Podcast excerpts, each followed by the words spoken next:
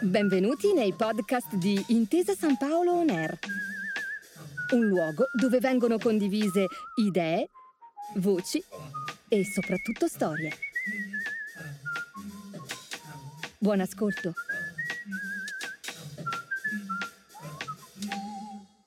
Bentrovati su Intesa San Paolo On Air.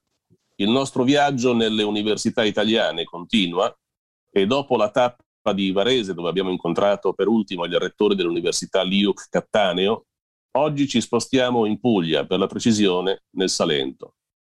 È con grande piacere che saluto e do il benvenuto al professor Fabio Pollice, rettore dell'Università del Salento. Buongiorno su Intesa San Paolo On Air. Buongiorno a lei. Prima di iniziare questa nostra conversazione, ascoltiamo una scheda, una breve scheda sulla storia dell'Università del Salento. La storia dell'Università del Salento comincia nel 1955, quando si costituì un consorzio universitario che contribuì, insieme alla provincia di Lecce, alla maggioranza dei comuni dell'area e ad altri enti, alla fondazione dell'Istituto Autonomo di Magistero che iniziò i primi corsi di materie letterarie, pedagogia, lingue e letterature straniere nel Basso Meridione. Dopo l'Università di Bari è la seconda università della Puglia per numero di iscritti con sede a Lecce, oltre 17.000 studenti, 150 partner internazionali, più di 780 docenti e ricercatori e ben 61 corsi di studio. Alla base della missione dell'università vi è la promozione della formazione e della ricerca, puntando sullo sviluppo umano degli studenti e accogliendo ogni tipo di pluralismo. Ogni giorno l'Ateneo si impegna nell'impiego e valorizzazione della conoscenza per contribuire allo sviluppo sociale, culturale ed economico del territorio in cui opera. Rettore Pollice, fintech è diventato un termine molto utilizzato.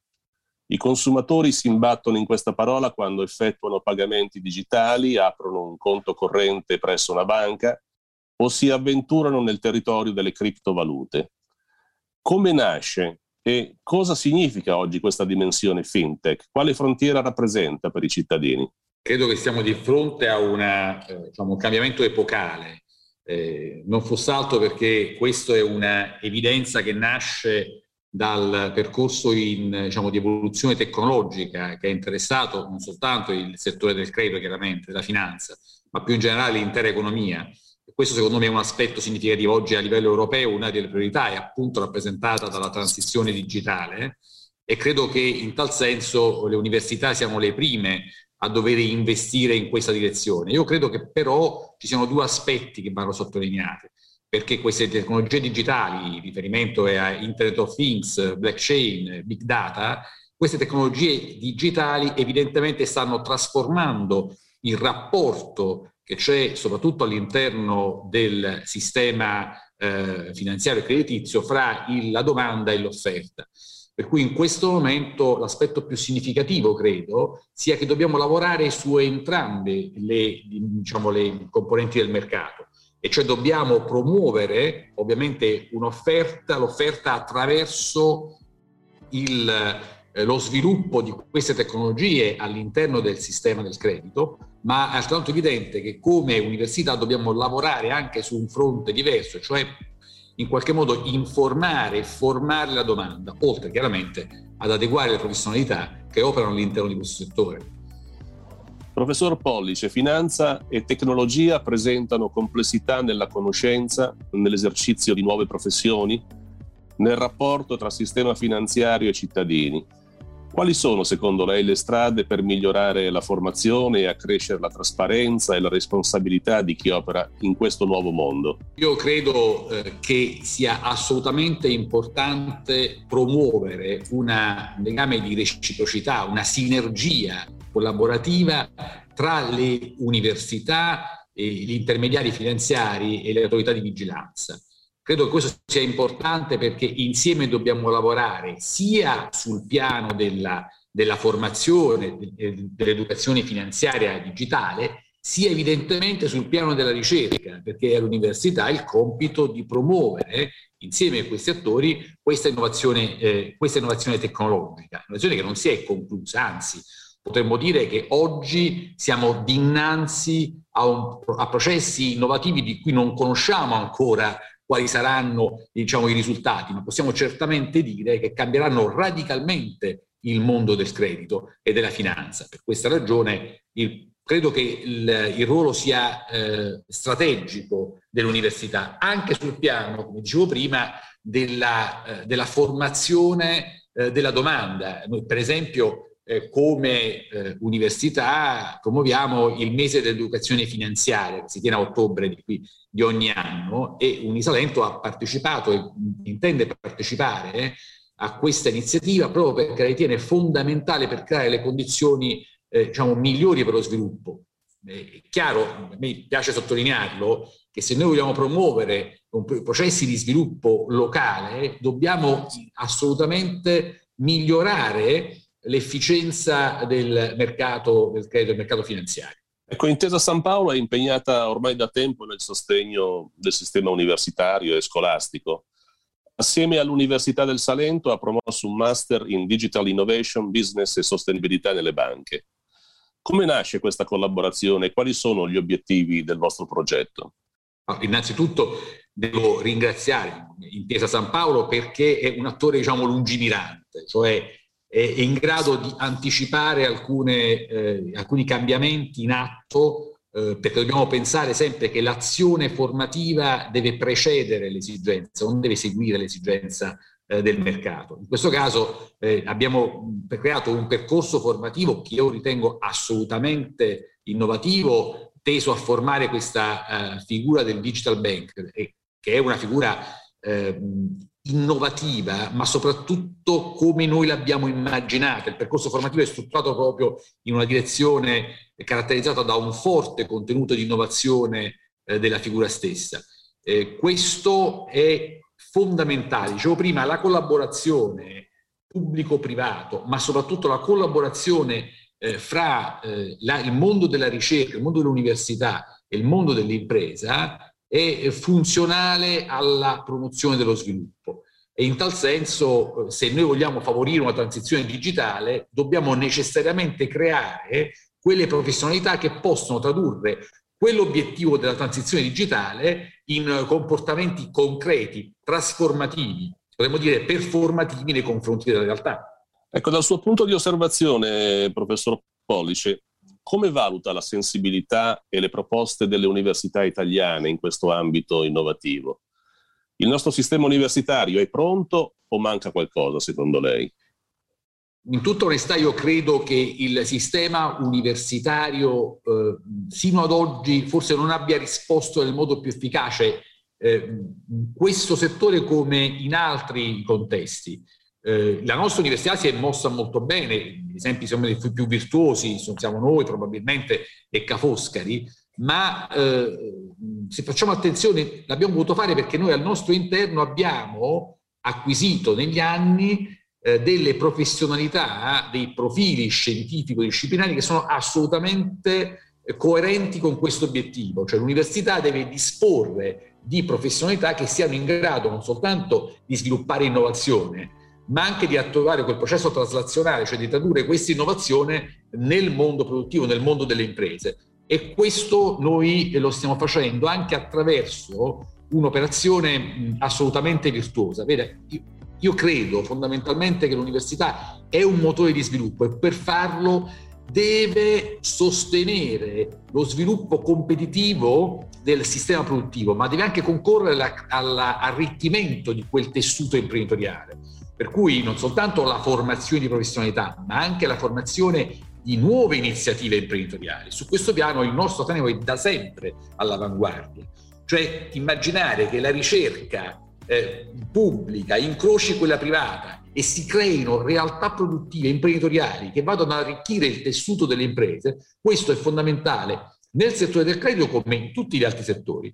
E su questo piano noi abbiamo dato vita a un insieme di iniziative che stanno portando alla nascita eh, di numerose start-up eh, che vanno ovviamente non solo arricchire il tessuto imprenditoriale, ma anche a trasferire in quel tessuto una forte spinta innovativa, dovuta chiaramente al fatto che queste start-up sono in molti casi promosse eh, da giovani eh, eh nostri laureati e da giovani nostri ricercatori. Professor Polli, ci vorrei introdurre una riflessione mh, mm, con lei sul periodo che abbiamo attraversato, certamente non facile, e quello che stiamo vivendo. Eh, e cioè il timore che le famiglie impoverite dalla crisi rinuncino a dare un futuro ai figli sostenendoli negli studi universitari è un timore, direi, molto concreto. Quali sono, secondo lei, i rimedi possibili per garantire il diritto allo studio nel nostro paese oggi? Una bella domanda ed è una grande responsabilità dare una risposta coerente su questo tema. Io devo dire innanzitutto che eh, noi nel nostro paese abbiamo dei forti divari territoriali e non è soltanto un divario nord-sud, attenzione, eh, ma è all'interno delle stesse circoscrizioni territoriali. Pensiamo al caso delle aree interne.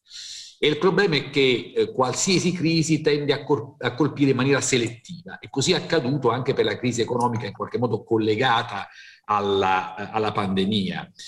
Io credo che oggi abbiamo una responsabilità, utilizzare le risorse finanziarie che stanno arrivando nel nostro paese per ridurre quei divari e in questo le università giocano un ruolo essenziale. Il problema è che quei divari territoriali non sono soltanto divari economici, purtroppo, ma sono diventati anche divari infrastrutturali, o forse diciamo, la cosa è che i due elementi sono fortemente collegati. E questi divari infrastrutturali minacciano eh, eh, il futuro del nostro paese. Ora, io credo che eh, ci sia bisogno di sostenere le università per sostenere i territori in cui queste università si iscrivono e questo vale soprattutto per le università del Mezzogiorno e più in generale per le università più piccole e meno competitive in ragione della debolezza del tessuto produttivo nel quale queste università sono inserite. Che cosa possiamo fare? Uno, dobbiamo promuovere il diritto allo studio e questo in qualche modo lo stiamo facendo con un sistema di detassazione delle, eh, diciamo, eh, delle, dei ceti più, economicamente più fragili, eh, però il problema resta eh, forse quello di una strategia diversa. Io qui, avendo, a che fare, avendo pensando che stiamo parlando eh, anche di finanza, io credo che forse una delle iniziative sarebbe assicurare il diritto allo studio anche attraverso, non solo un sistema di detassazione, ma anche attraverso un, un intervento forte del sistema del credito cioè finanziando lo studio dei nostri ragazzi attraverso un accordo virtuoso, chiaramente, tra lo Stato e gli istituti di credito, noi potremmo garantire un sostegno ai nostri, eh, ai nostri giovani, anzi spingerli verso non solo gli studi universitari, ma anche spesso la prosecuzione con i master e con altri percorsi. Per esempio, nel nostro caso, la Regione Puglia, la Regione sostiene i master attraverso delle borse che, che spingono i giovani laureati a formarsi ulteriormente per rispondere in maniera più puntuale alle opportunità offerte dal mercato occupazionale. Su questo piano, eh, secondo me, si può fare moltissimo. Come si può fare molto eh, creando delle opportunità occupazionali attraverso il sostegno agli spin-off universitari, alle start-up, proprio attraverso un'alleanza strategica tra università e il sistema del credito. Questo credo che sia veramente molto importante, eh, perché se noi vogliamo promuovere il diritto allo studio dobbiamo farlo con un'azione sinergica da parte di tutti gli attori che sono coinvolti e anche appunto del sistema creditizio. Proviamo in conclusione a lanciare un messaggio positivo per un giovane studente che si vuole avvicinare allo studio del mondo fintech nella sua Università del Salento.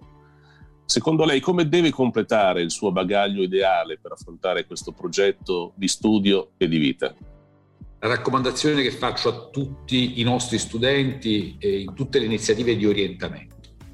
Eh, L'Università del Salento ha il potenziale per costruire un bagaglio di competenze che rende il nostro studente, il nostro laureato, in grado di affrontare il mercato locale come il mercato globale. Cioè noi siamo in grado di costruire un bagaglio di competenze, di esperienze che è fondamentale per entrare nel mondo del lavoro. Tuttavia non siamo in grado di costruire la motivazione dei giovani. Ed è su, a quello che mi rivolgo. La motivazione è tutto.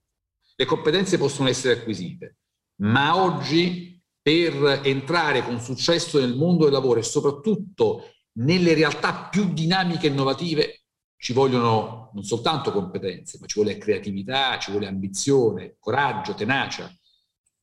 La motivazione è davvero l'aspetto più importante. Io credo che i nostri giovani hanno un entusiasmo incredibile, che noi, la nostra università, sosteniamo fortemente, ma abbiamo bisogno di convincerli che il, la loro piena realizzazione dipende da quanto impegno metteranno e quanto crederanno in, in, loro stessi. Ecco, forse questo mi piace concludere in questo modo, dare una risposta piena alla sua bellissima domanda. Io credo che un giovane debba innanzitutto costruire una fiducia in se stesso. Noi abbiamo, devo dire, i nostri studenti sono persone, ragazzi splendide, ragazze splendide, che hanno la possibilità di competere, ripeto, a livello locale e a livello uh, internazionale. Ma dobbiamo lavorare sulla loro convinzione, sulla loro motivazione e sul loro coinvolgimento attivo. Loro possono essere davvero gli attori della trasformazione del nostro paese, dei nostri territori. Noi ci sforziamo con tutti i mezzi di portarli a un livello di professionalità che possa renderli competitivi. Loro devono metterci tutta la loro forza di volontà, perché da questo dipende il loro futuro mi perdoni, da questo dipende il futuro del nostro paese. Grazie professor Pollice, facciamo nostro il suo messaggio e il suo invito agli studenti italiani. Grazie per essere stato con noi e buon lavoro per la, la sua missione universitaria. Sono io a ringraziarla per questa opportunità e a salutarla, sperando che ci si possa poi incontrare da vicino in un altro momento. Arrivederci Grazie. a tutti. Grazie anche a tutti i nostri ascoltatori per essere stati con noi e vi aspettiamo alla prossima puntata di Viaggio nelle Università su Intesa San Paolo On Air. Grazie per aver ascoltato i podcast di Intesa San Paolo On Air. Al prossimo episodio.